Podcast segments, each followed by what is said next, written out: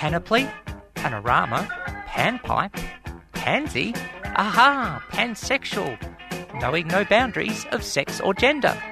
Sound interesting? Then join Sally on Sundays at noon for Out of the Pan.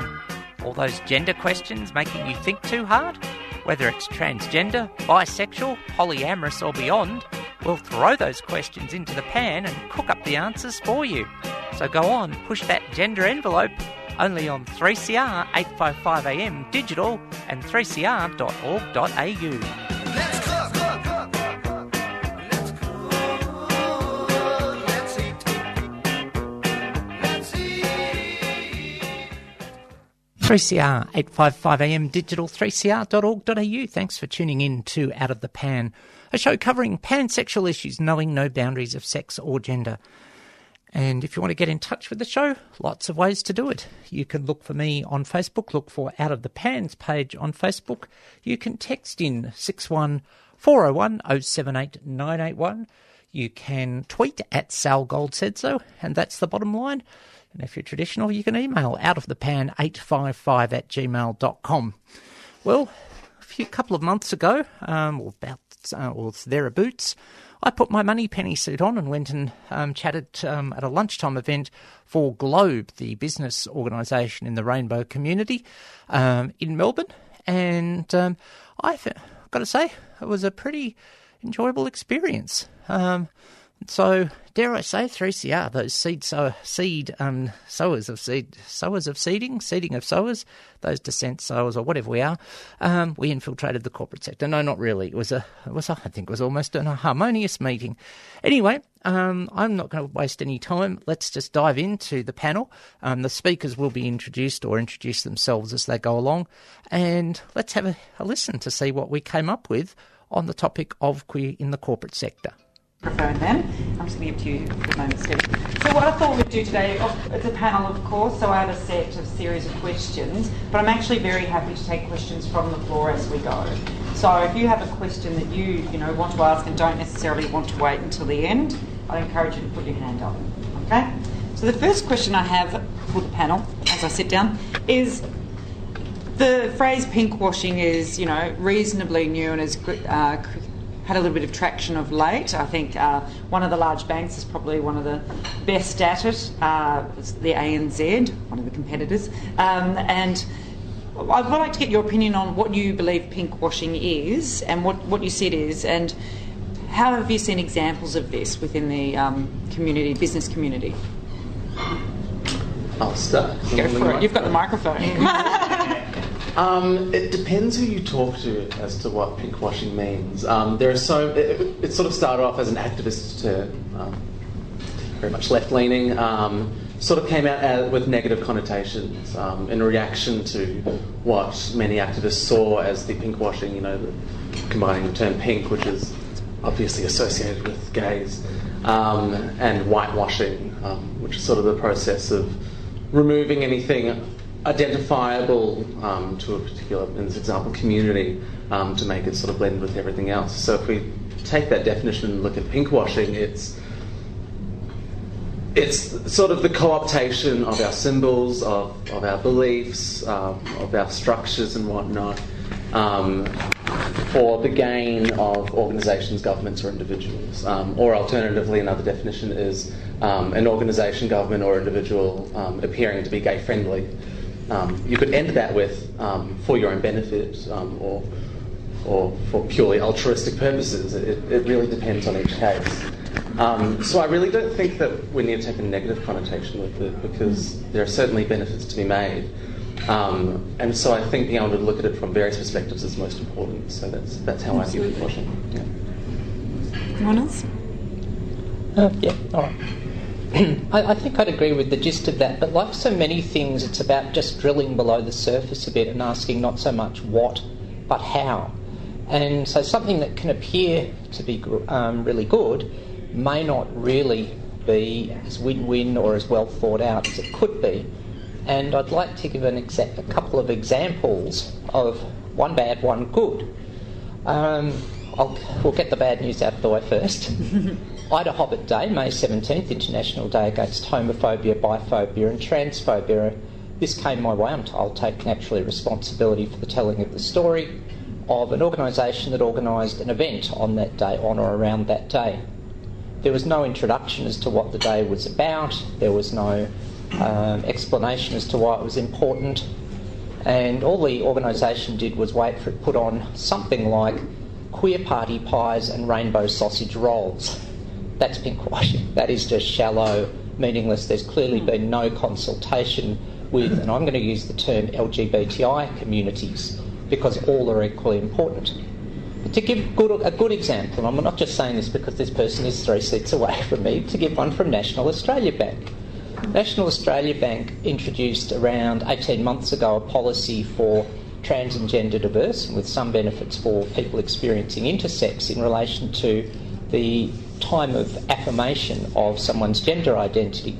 Because of our birth certificate laws, which are largely surgery based, whilst one can change their name relatively easy, easily enough, um, because, and I'll use myself as a sort of straw case, and this is actually a real life thing, most birth certificate laws in Australia are still surgery based, and you're obviously not going to have surgery till maybe two years down the track.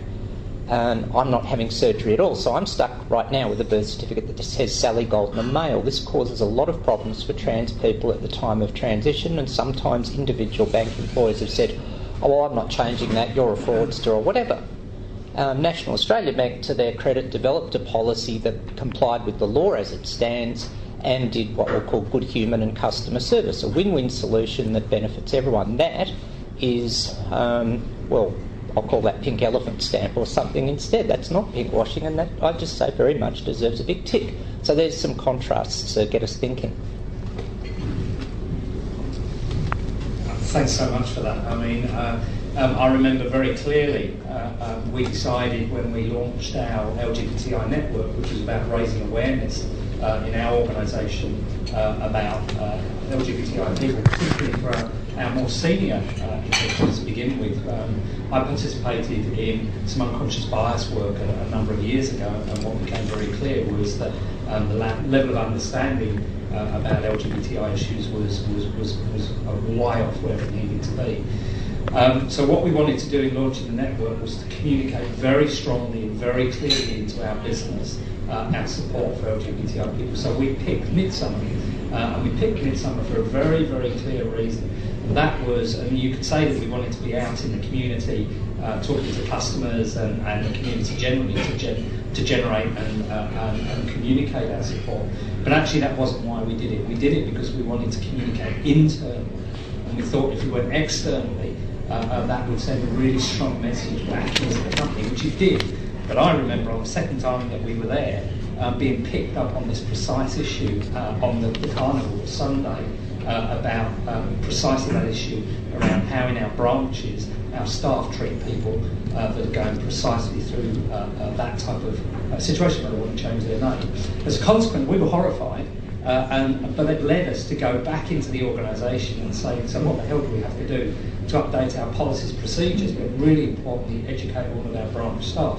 So we got the policies, procedures changed, uh, but then we also put in place uh, a, a program of education uh, for everybody that works in the branch about LGBTI issues, and particularly uh, transgender uh, type issues. So thanks very much for that. That was a very, it was a big. I, I, didn't know what to do with that piece of feedback on the Sunday, but literally, I think within probably six months we'd, we'd addressed it. So uh, it was a very positive outcome. For me, pink washing um, takes me back to when I had a, a then partner and we established an organisation called Tearaway Travel. At the time, Tearaway was a member of Globe. In fact, we were members of Globe 14, 16, 18 years ago. When Globe was probably just starting up. And for us, pink washing was a gay travel agency, a small startup, working its guts out to deliver to community. Um, fundraising for gay community. That's how I was fortunate to meet Sally. We used to um, sponsor Melbourne Marching Girls, and Sally used to get out there in, in a marching gear. I've got some photos if you want to see them. and they, they, were photos before Facebook. I was blackmailed anyway. and so we'd sponsor, we'd put thousands of dollars back into community. We, we had a, a, a philosophy that one fifth of our profit would go back into gay, gay community, queer community, and um, we'd do the work we'd uh, do the itineraries and nine out of ten, the gay boys and lesbians would come to us, get the itineraries done, and go to flight centre or student travel or somewhere. Um, and those organisations at the time, they've been really good at it for 20 years. They'll put their token gay boys at the front counter. They'll put their lesbian staff to attract the girls coming through. I don't think they have any trans staff, Sally. Probably they, not. Probably not. But they put them at the front counter and they, they sap the life out of queer businesses that work in the travel sector. And I spent a time on the um, Gay Lesbian Tourism Association National Board, and that was a common thing right across all parts of the tourism sector, where um, gay pink washing or gay washing would take place, and they would almost cuckoo themselves into our businesses and take the lifeblood out of our businesses. Mind you, we could do it better than that. There's a good side. We'd go to Midsummer and Pride and um, chill out carnivals, have a stall, and we'd sell a third of our year's profit would come from a queer community event where we could then generate the funds and jump a little bit ahead of the, the businesses that were pinkwashing us. And just following on from that in businesses who are pinkwashing, I think that there are some great examples of large corporates who do an amazing job in this space. And um, by, amazing job, I think they actually are at the forefront and sort of uh, championing the LGBTI communities in the business sense. And I think you see that in some of our large banks, the ANZ, the NAB. Also, you see that in the likes of Price Waterhouse, who have been incredibly positive, at Ernst Young. What do you what are your perspectives on uh, some other organisations out there who might not be doing this with good intentions, like these other organisations who have been supportive of the community for a very long time? What, what is your perspective on organisations who might not be doing it with, with but doing it as a PR exercise? I can see your hand raising. Um, so I, I, didn't really know what pink washing meant actually. So when I got asked to, to, to participate, uh, I looked at, I googled it, and I thought, oh, actually that's quite cynical uh, perspective on life. Yeah, uh, uh, was my initial personal uh, reaction to it. Um, I get it. I understand. I understand why uh, there is that perspective. I, I don't have that perspective myself. Um, I, I actually, I mean, I've only ever worked in large corporates, uh, and, and I think there are good people that are generally and genuinely trying to create uh, organisations that are better places to, to live and work. Uh, um, I think when you get the opportunity to influence uh, the agenda in a way where you can face into your customers and communities and convey acceptance, uh, um, I think that's a good thing. Um, sure, you know, at times there's going to be a level of, of, of exploit, possibly exploitation, um, but you know, I, I'm, I'm a pragmatist and I like to try and see the good side of things. So maybe I'm just being naive. Um, certainly, if I talk about my company and the company I represent, um, yeah, our, our diversity inclusion strategy starts very clearly. It's about leadership. It's about taking a position, uh, intellectually understanding the value of uh, diversity inclusion, uh, choosing or, or emotionally connecting with it, but then really important, choosing to do something about it, taking a leadership position. So our diversity inclusion strategy is all about leadership, and it's around exactly these issues. It's inclusion of LGBTI people, it's inclusion of people of ethnic difference, people that have got uh, disabilities, uh, and, and obviously gender. And uh, it's about how do we create better workplaces and then communicate that out to our customers and communities. Because we're just a microcosm of, of society. So probably a naive response, but that's what I'm going to hold to. You're listening to a panel discussion on pinkwashing and the corporate sector and the GLBTI community um, with speakers yours truly, Greg Adkins of the Anti Violence Project of Victoria, Stephen from National Australia Bank, and others, uh, moderated by the Vice President of Globe. Come back and have part two very, very shortly. 3CR, 855am digital, 3cr.org.au, out of the pan with Sally. Hi, this is Liz Stringer, and you're listening to the mighty 3CR on 855 AM and digital radio, 3cr.org.au.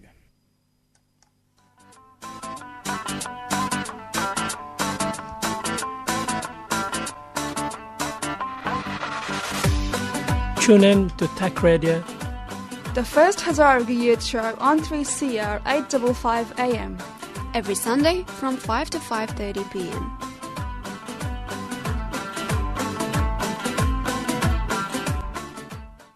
3CR 855 AM, digital 3cr.org.au. Out of the pan with Sally with a special presentation. Um, the um, panel on corporate sector and LGBTI put on by Globe as part of their business lunch network. Um, there was such a thing as a fr- as a free lunch. Um, anyway, no, I spoke my little insides out for it. Let's go back and have a listen to part two, more of the discussion on pinkwashing, right and wrong in between. Let's hear what we have to say. Do you want to say something? Yeah. Um, one of the original um, where pinkwashing came from came from the state of Israel, and that was sort of where um, a lot of activists picked up, in that Israel is attract will sort of advertise itself as a very gay-friendly um, destination. Um, you know, Tel Aviv Pride attracts you know, a quarter of a million people um, to it, and so I think this is where a lot of people get upset with the term, and that a lot of people define pinkwashing as covering up or or distracting with this progressive issue, uh, quite a uh, some people will call it a political issue, but I call it a very safe issue, um, especially in the West, how we're very accepted. I mean, marriage equality, 70% of Australians support it. So it's a very safe issue um, and a very attractive one. Um, so it's not necessarily targeting just gay consumers, but targeting our allies, which make the majority of the population as well.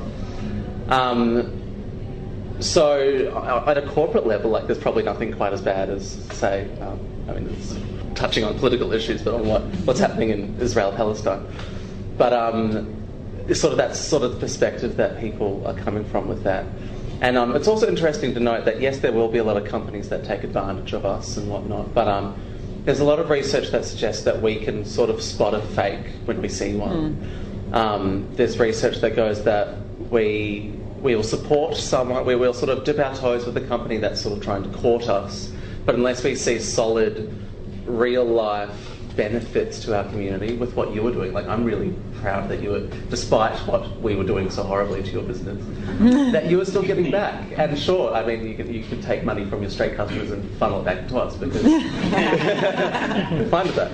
Um, so that that sort of we our our support, our pink wash, our, our being pink washed isn't unconditional, and um, we should never forget, let it become um, conditional. We should never let ourselves be taken advantage of. We should always fight for um, our community. We should always maintain cohesion with that.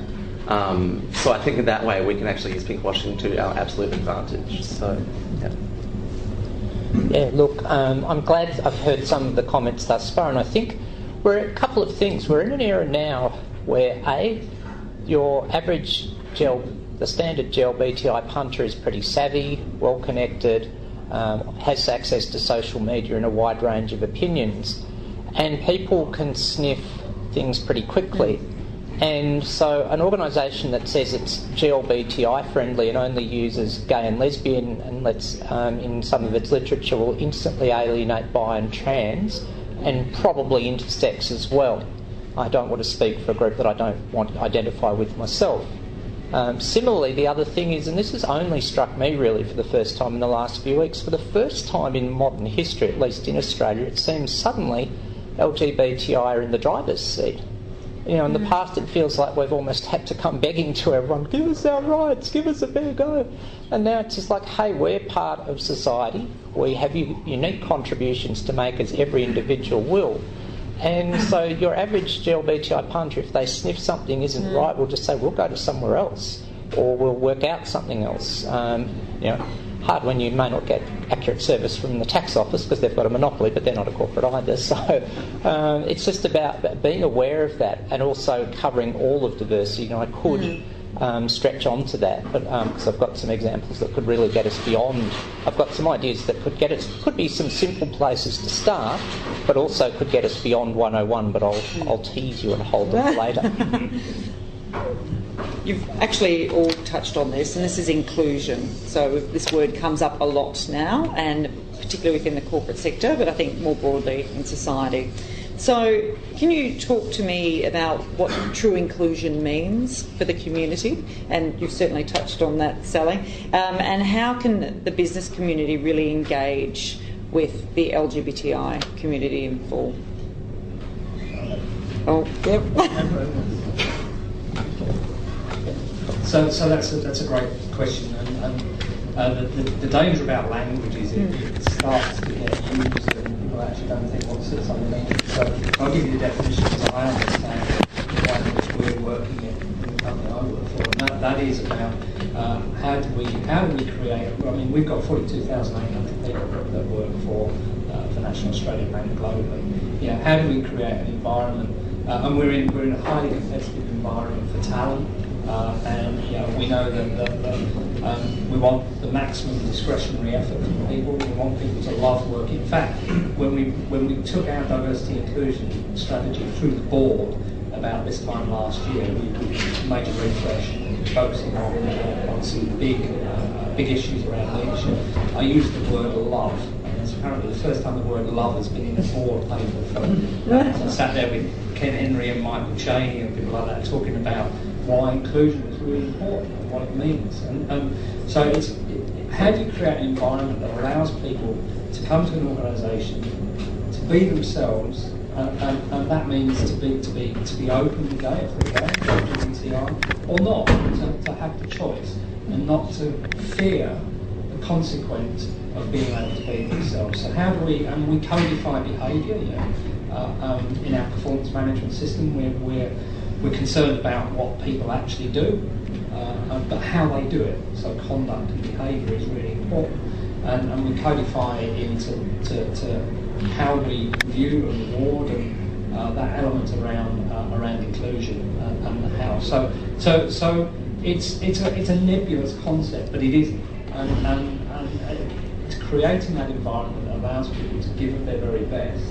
and I think what's the most important piece for me, I'm a psychologist, organisational psychologist by background, uh, um, is, is people always have to have hope. And so, so how do you create an environment that allows people to come to work, give it their very best, and see the possibility for what could be in the future? That's the hope bit. And that, that for me is all wrapped up in the inclusion piece. So. Yep. And maybe the hope, Stephen, is they want to be in your role one day. Um, for me, inclusion, the little I we have at the end of GLBT, the I, um, we always put a little I at the anti-violence project. We do that for a reason because, I mean, Stephen's population at, at NAB will have about 730 intersex people on your staff. Wow. Now, 1.7% is the um, population of intersex people across Australia by the, the best um, researchers out there. And a lot of those people won't know that they're intersex. They won't know that they're, they're X, XY or a variant on a, whole range of different intersex uh, characteristics. And um, they won't know. But when they do know, it's about inclusion. Now, most of those won't be allied with the LGBTI part. It's, for them, it's not a natural fit. For many intersex people, it's, it's about heteronormative battle and how to fit in the, the broader community. Um, their challenge around violence, their, um, their, uh, their characteristics might make them a bit more feminine, they might have narrower features, they might have wispy facial hair, they might have a lot of prejudice in a whole range of areas that doesn't extend into their connection to the LGBTI community. So your challenge, Steve, is how to broaden the reach for intersection, the intersection with intersection into uh, intersex community, so you can encompass those people in their lives and make them feel welcome without again pigeonholing them amongst the LG and the B and the T. Mm. So that, that's a challenge for you, is that next dimension of intersex, intersex inclusion. Mm. So I, I, not to respond to that, I, I think it, it's a journey, uh, and I mean, it sounds very cliche, but it, it, it's we're learning as we go. It's how do you create the environment and build on that. So, you know, uh, as Sally said at the very beginning, uh, um, you know, the challenge, it was a challenge directly to us as an organisation that we weren't treating people as we should be. So you go fix it. So, so I think it's if you adopt that learning and openness to being challenged, you're more likely to improve, and that's what we've really tried to do. I want to give you a stat actually. Um, when we when we launched Pride NAB, we did about three and a half years ago. Uh, um, we did the work we had formal launch about three three years ago. Um, the bit that was um, it was about actually communicating strongly into the organisation about uh, um, support. Um, we do an annual engagement survey where we try and find out how people are feeling about our company and how engaged they are. Um, for the first time, we asked the question around uh, um, sexuality. We asked we asked a narrow question. We asked the gay, lesbian, and, and that was done for a number of reasons. But we're horrified that such a small percentage identified in the first year. Um, it was around 2%. Um, what happened is over subsequent years, the more work we've done about communicating openness and acceptance and in that, uh, and, and what that means for having our really senior leaders front things there. I mean, it's gone. It's, I don't know what it is this year. We just uh, not looked at the stats, but the last time we did it was up just under five percent, which is way off where other organisations are. And, and we know the numbers are much more than that, but it's a, it's a journey. So I think your point is well made. Um, I think it's being open uh, and doing what you can to, to continue that journey of uh, inclusion. Um, I mean, we've touched on diversity and everything, so I won't talk about that. But I think an, an important aspect of inclusion is um, legitimisation, and um, especially because we're sort of coming into the foray of being um, legally on par with um, heterosexuals with marriage equality in this country at some stage, hopefully, eventually. Um, in that we also need to maintain the, the legitimacy of people who don't necessarily want to fit the molds that you want them to fit in. Um, you know, we'll throw out that word heteronormativity or whatever. You know, we need to maintain legitimacy of single people, of, um, of all the members of LGBTIQ. We need to remember all the other letters. Um, people, their expression, um, again, diversity comes into this, how people choose to express themselves. Um, it, it, all needs to be legitimised, and, and corporations have such a huge role in society, um, a huge role to play with legitimisation. I mean, um, we just need to look at you know the ad in the Australian when Australian marriage equality had at that time 53 companies mm. take out the ad, and that's just an enormous um, act of legitimisation for our community, um, especially on a broader scale. Yes, there's plenty we can do within our community. I'm talking to sort of probably the, the converted here, but we also need to take these lessons to the broader community and show them um, that we can really legitimise each other, we can legitimise especially underrepresented people by taking these actions. And yes, people call it pink washing, people accuse us of flamboyancy, of, of, of you know, pandering to us, of you know, making shallow statements or whatever. But at the end of the day, it is you're still helping people, and even if it helps one person, if one person sees a GayTM or whatever and says, "Oh, you know what? I actually feel like I belong," well, then that's that's all that really matters. Mm. So. 3CR, mm. And that was um, part of our ongoing um, corporate sector and the GLBTI ish community panel. Um, so, um, yeah, I'm just going to go straight on. Let's go on with part three and see what our panelists have to say. Um, I'll, I'll, this is, I've got to say, this couldn't have been better pre- premeditated than World Wrestling Entertainment if we tried, because it's flowing brilliantly, because I can follow from what everyone else has said quite naturally. But um, first of all, can I just um, thank Stephen to my immediate right for mentioning um, singles. If there was a bit of a grumble recently about the US Supreme Court decision, it was those words that said, you, You'll be lonely if you're not married. Mm. I don't see myself in a standard, if I can use the term picket fence relationship. I'm quite happy about that, and I'm, my life is the best it's ever been. And I was a bit no, I was going to say frustrated and annoyed. I'll be honest and say frustrated and extremely annoyed by that wording. So I want, I want to acknowledge your mention of singles. Let's respect singles as well. But I want to follow from Greg, who mentioned intersex. I'm, I'm feeling like, okay, well, maybe we won't stretch to 999. Let's go at least to 500 or something. um, I'm going to give again a, a, good, a good story and a bad story. Um, I'll let you vote quickly. Who wants the good first? Who wants the bad first? Yeah. All right, we'll, we'll, get the bad out of the way again, fair enough. And this one wasn't in a corporate, but it was still in a large organisation. And this is a person who identifies as other than male or female, non binary. And it was in a hospital, and one of the chief doctors said to this person, Oh, you've come to work in your pyjamas because you've got a round neck top on. Now, that's grossly illegal under federal equal opportunity law, not good enough. So I'm really glad that, if I can say Stephen from NAB, identified this idea of unconscious bias, that we expect people to identify as one or the other, and then that means, and I'm being very horribly stereotypical, suit and tie, or, um, well, as they said on one of those 90s comedy shows, a girly blouse sort of thing. And of course, you know, we are moving away from that. We've got 33% of young trans and gender diverse people alone identifying as other than male or female. Also, want to point out something else that leads from that story. I went and gave a talk at university, at one of the campuses during the um, consent weeks about loving all genders. The second question why do we need this? The break, the diversity of gender is accelerating rapidly, and so for corporate recruiting part, um, people, they're going to have to get in touch with that now. Otherwise, you'll lose some good people. That the binary is breaking down. The good story, and this is where I'm really stre- I'm going to stretch, well, maybe to 600. Polyamory, multiple ethical relationships.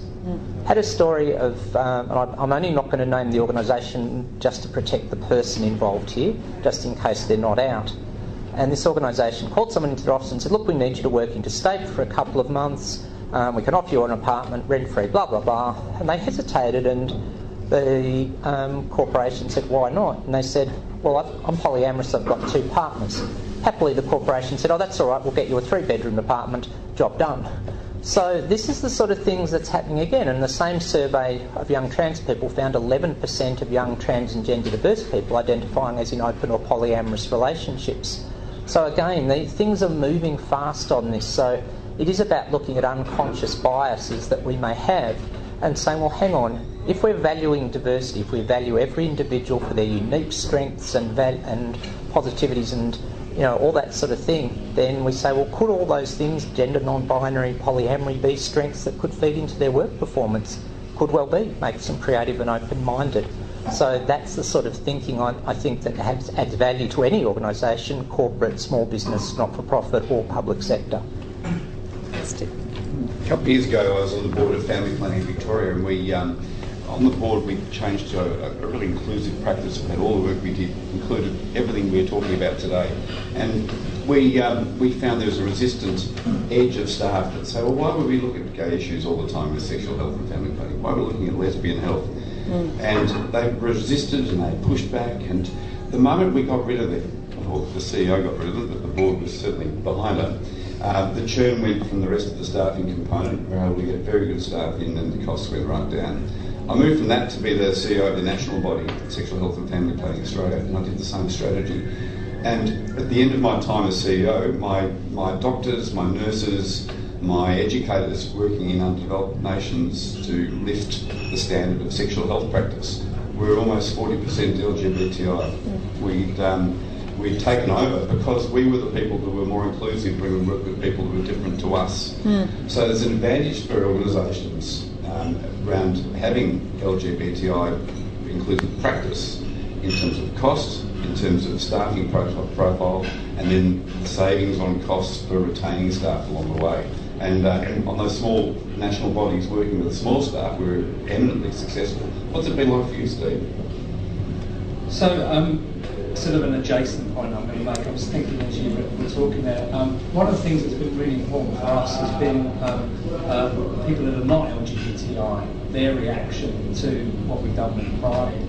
Uh, and, and so our network, I, I have no idea in our in our network how many uh, of uh, our people would identify as LGBTI. Let's say we've got 1,500 people that actually actively support. It's the allies and, and the people that are not LGBTI, the role that they play in there that is really important. That's the first point. Uh, I was to make the second point's gone out of my mind. Uh, I'll come back to you in a second. While you come back to that, I've got a question from the floor.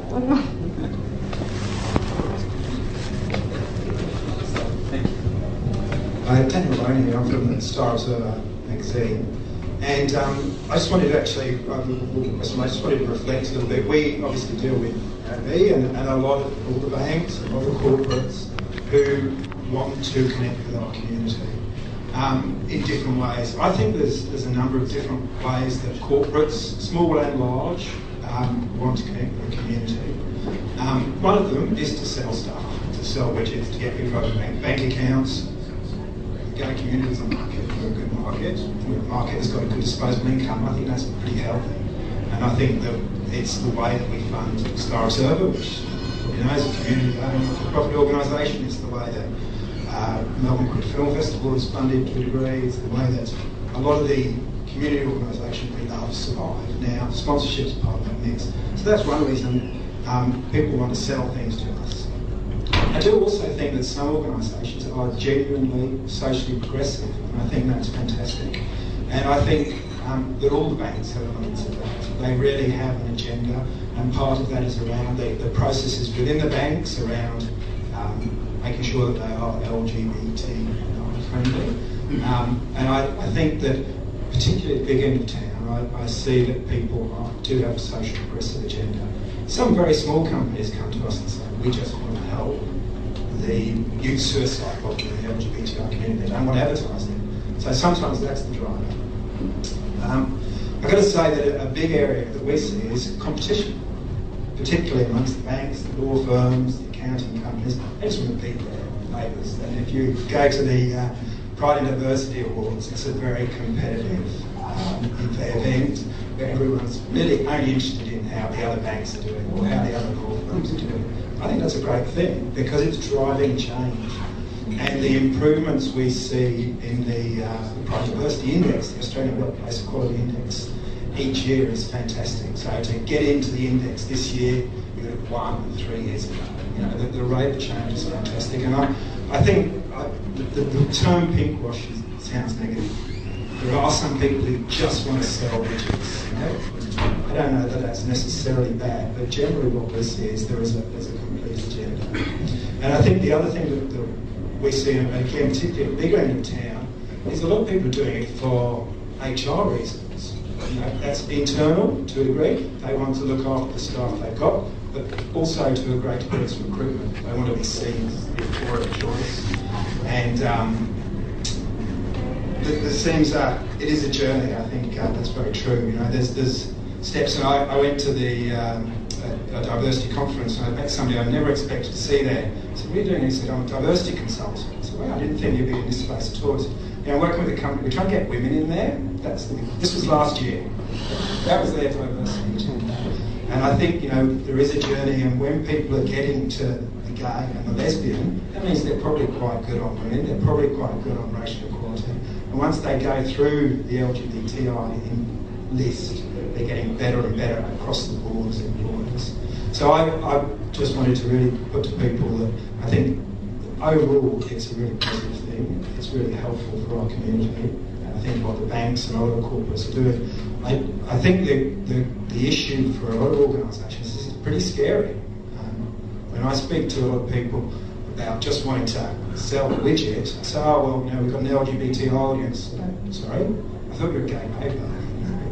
Um, so just making it easy and accessible so that more people can come on board, more people can support and do the right thing and make better employers, better people to do business, more friendly to work with is, is the real challenge. So I guess my question is how can we actually make more businesses perhaps pink wash or become supportive of the community?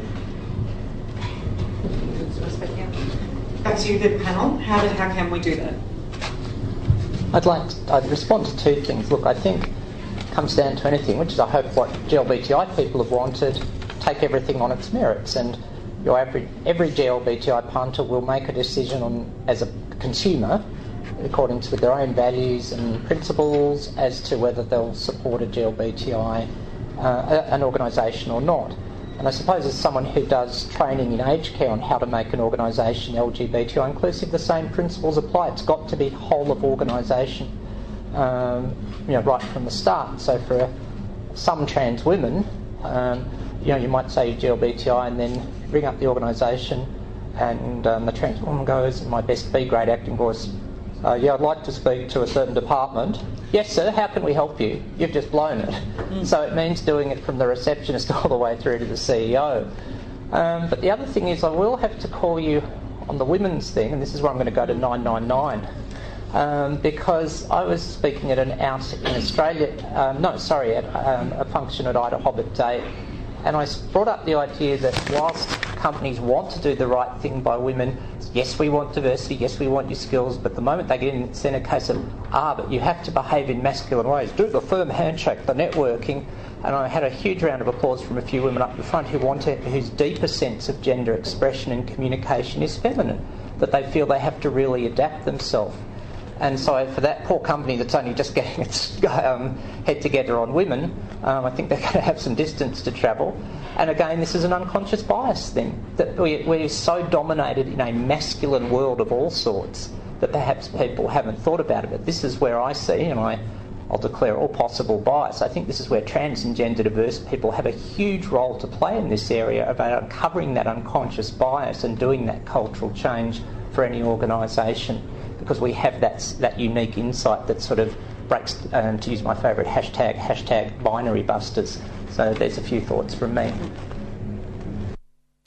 3CR, 855am digital, 3cr.org.au. You're listening to a panel um, discussing GLBTI in the corporate sector put on by Globe um, back on the 31st of July and did want to mention that because there were a couple of references to marriage, obviously, that happened before the um, coalition conscience vote and at the time of putting this together, at the time before um, the, the latest leadership spill.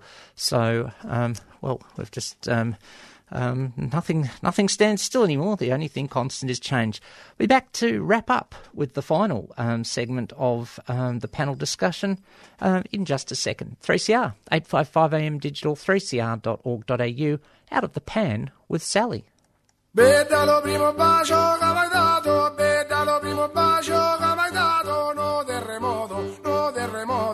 Mauro Durante from Canzoniere Grecanico Salentino. This is 3CR 855 on your IM dial. Please subscribe. The community is important. The spirit of community is the most important thing. So subscribe.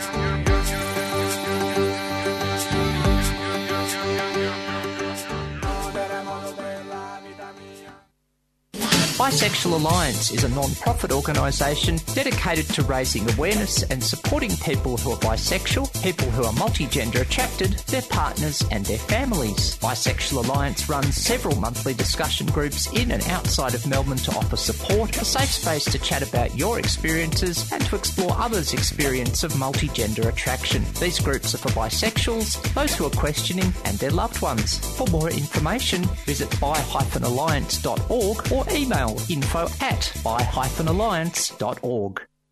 3CR 855am, digital 3cr.org.au and on demand out of the pan with Sally. And of course, um, celebrate Bisexuality Day, September 23 every year. And whatever the fourth Tuesday of the month is, usually falls very close to that being the Bi Alliance discussion group. Well, let's wrap up the corporate discussion panel um, with a range of voices on um, the corporate sector and LGBTI, held, um, put on by Globe on the 31st of July this year. So I, I agree with almost everything said. Um, we, we very consciously, again, uh, in our support for Midsummer, um, chose not to ever do a product type push. This was all around around uh, us within the community and what it means for, for our employees, our customers, and, and the community. You could you could take a cynical view of that, or you could actually say it's about it's really genuinely about projecting what the sort of values uh, uh, that we want we want to project. Um, what's been really interesting is is when I uh, a number of years ago, uh, when I picked up the diversity accountability uh, um, alongside uh, my, my sort of core role, um, the minute you say diversity, everybody went gender, uh, because there's such a, a big uh, challenge for, for corporates around and organisations around around how do you develop the pipeline of female talent and get better representation of, of females in more senior executive positions, and that is a real challenge. That one. Um, the challenge is that the the minute you say diversity, you went straight to gender, and that kind of like has some negative uh, implications for, uh, for, for both uh, women going through that, but also uh, what it means for, for men's careers. And so we wanted to change the narrative uh, and, and, change it around to inclusion mm. with a play into the gender and other areas following on from it. And so it's been, it's been an evolution what we've experienced is that uh, through the LGBTI work we've done, it's acted as a proxy for many other things uh, around uh, inclusion and diversity, and it's been so constructive. It, re- it really has. Uh, again, I'm probably sounding a little bit naive, but uh, I think it comes down. Uh, my, if you would, my personal view about this issue and issues of diversity and inclusion in big corporates begins and ends with leadership you know, when the CEO or the chairman or chairperson, however we want to position it, sorry, I think it's come up when they are actually role modelling inclusion uh, and, and uh, demonstrating in a really authentic way that they value difference, that's when you start to get change. Uh, you can probably tell I like the company I work for. Wonderful. I can see uh, the meals are coming up. I've only got a couple more questions from myself. But um, the LGBTI community is, I think, seeing a bit of a flood of support from corporates, and whether you want to call it pinkwashing or something else, um, I think it's quite positive. But uh, do you think this is on the wave of the prominence of the marriage equality debate? And do you think it will last when we get marriage equality, do you think there'll still be momentum there behind the LGBTI community, or will the corporates move on to something else? Well, we're, we're pretty fashionable at the moment, as we've seen. Um, we, we see it bubbling to the surface, um, trans rights and issues and whatnot. Um, you know, the US is ahead of us for a while there, and you can probably speak more on that when come true.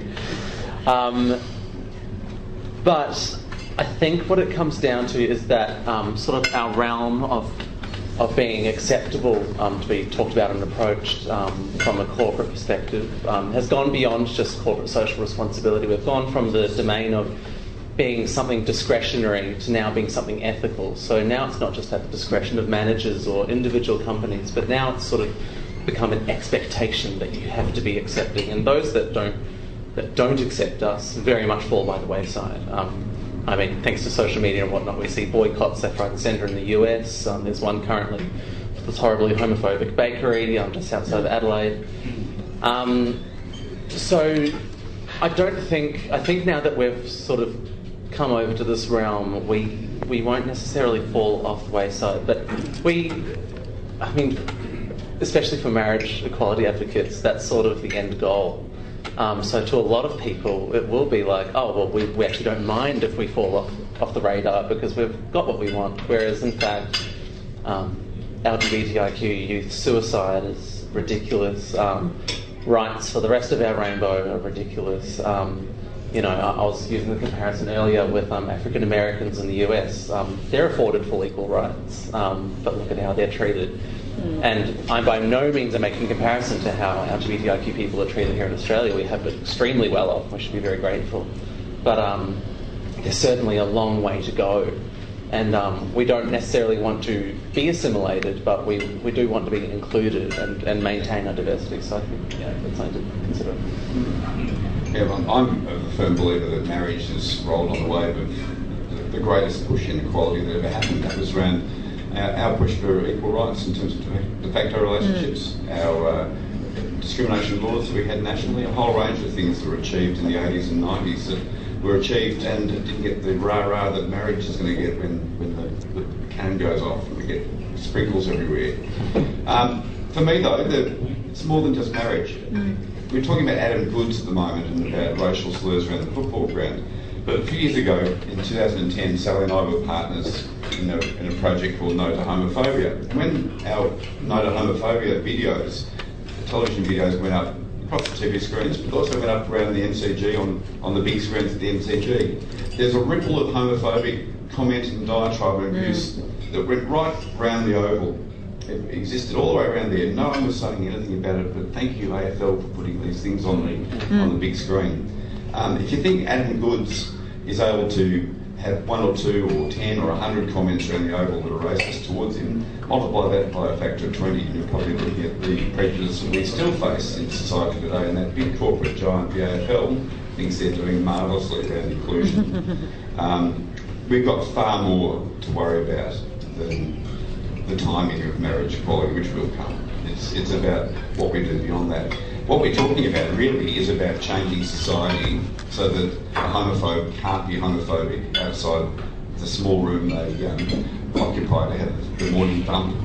That's, that's, about. I don't want to. I don't, don't want them to be homophobic in their own lounge room and leave it at home because that'll affect their kids. That'll affect people yeah. that come into their houses. Do it away in the bush in the uh, you know the uh, fly-ridden photo down the back And we've got to change society. Sorry about that, during a meal. so that um, we have lasting change and not just marriage equality rather.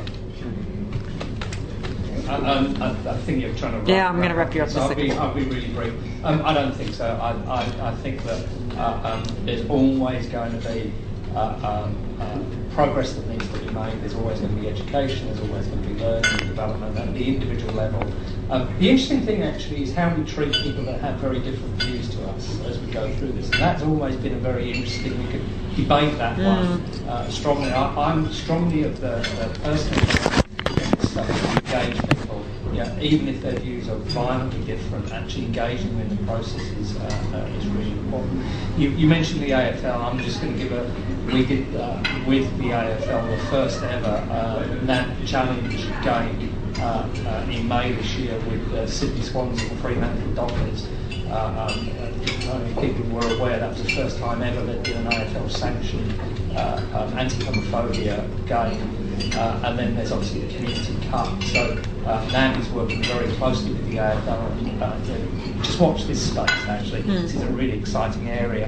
And there's some amazing leaders uh, uh, in the AFL uh, that are, and in some of the teams that are, are not LGBTI, but are really sort of doing stuff around challenging here. So I find it exciting. I think it's progress. Oh. Um, look, a lot to say to that, and just for something different, I was on a panel on Monday night, this time for the Australian Equality Party, and a sort of mock queer Q&A with thankfully no Fred Nile in sight, um, called Are We Over the Rainbow Yet? And I thought this will be a great um, situation to talk about everything.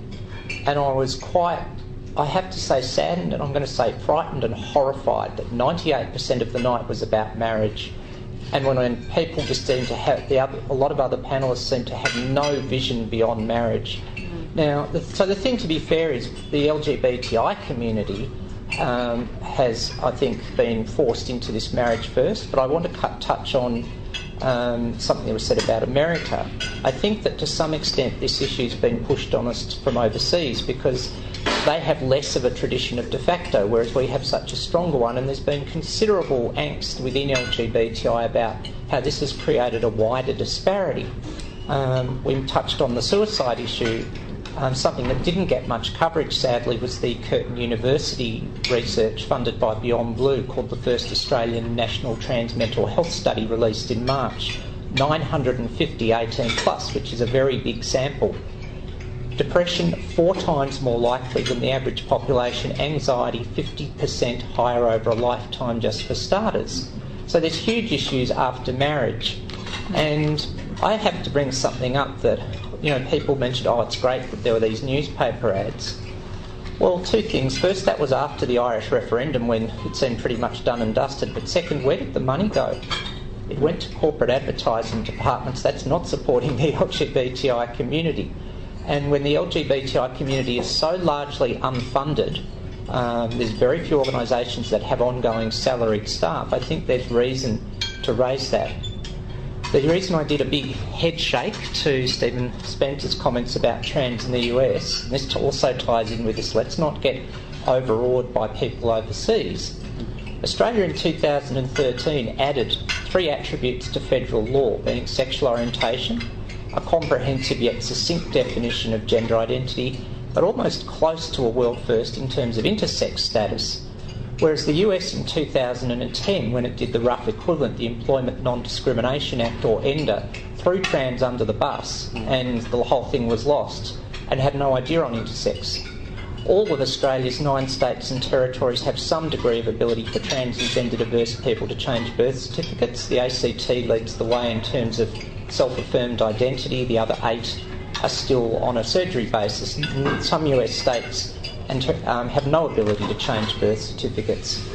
And also, I'm not aware of an outright transphobic murder in Australia now for six years, and I always think that's a very difficult one to bring up. But the hate crime level, particularly as much as I can speak again for someone who's not part of a group against people, trans women of colour in the US, is horrific.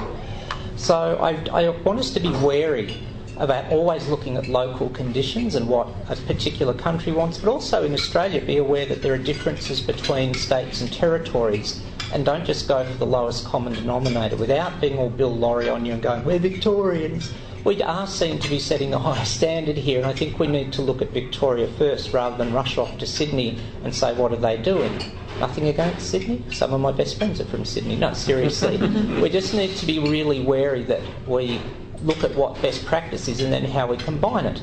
I also just want to say one thing. I think there's strengths for both Melbourne and Sydney. Melbourne has a very community focused Sydney corporate. How do we put both of them together and make, and this is why I'm now largely an ex accountant, 2 plus 2 equals 5. I think that's our challenge for the future. And I also think that I just want to add some pragmatic ways that business and corporate could help the LBTI community, and that would be to assist us on getting standardised anti discrimination laws across all jurisdictions, and then later on standardised birth certificate laws. That benefits business and LBTI people, and for that matter, government as well. Um, it's a very practical, low cost, win win solution that I think could be a great starting point. Wonderful. And on that note, I'm going to let you all get to your meals and the panel as well. But you please thank, help me in thanking our panel today? Stephen, Greg, Stephen, and. Thank you. Now enjoy. Well, If you're listening to this show between 12 and 1, it's about time for lunch, so I'd better get out of here and make way for freedom of species. Thanks for tuning in to Out of the Pan and corporate and the LGBTI sector. Take it out today with um, John Molyneux and Greg Gardner and the Hen House Shuffle. I think people had chicken for dinner. Thanks for tuning in. I'm Sally Goldner. Catch you next week. You've been listening to a 3CR podcast produced in the studios of independent community radio station 3CR in Melbourne, Australia. For more information, go to allthews.3cr.org.au.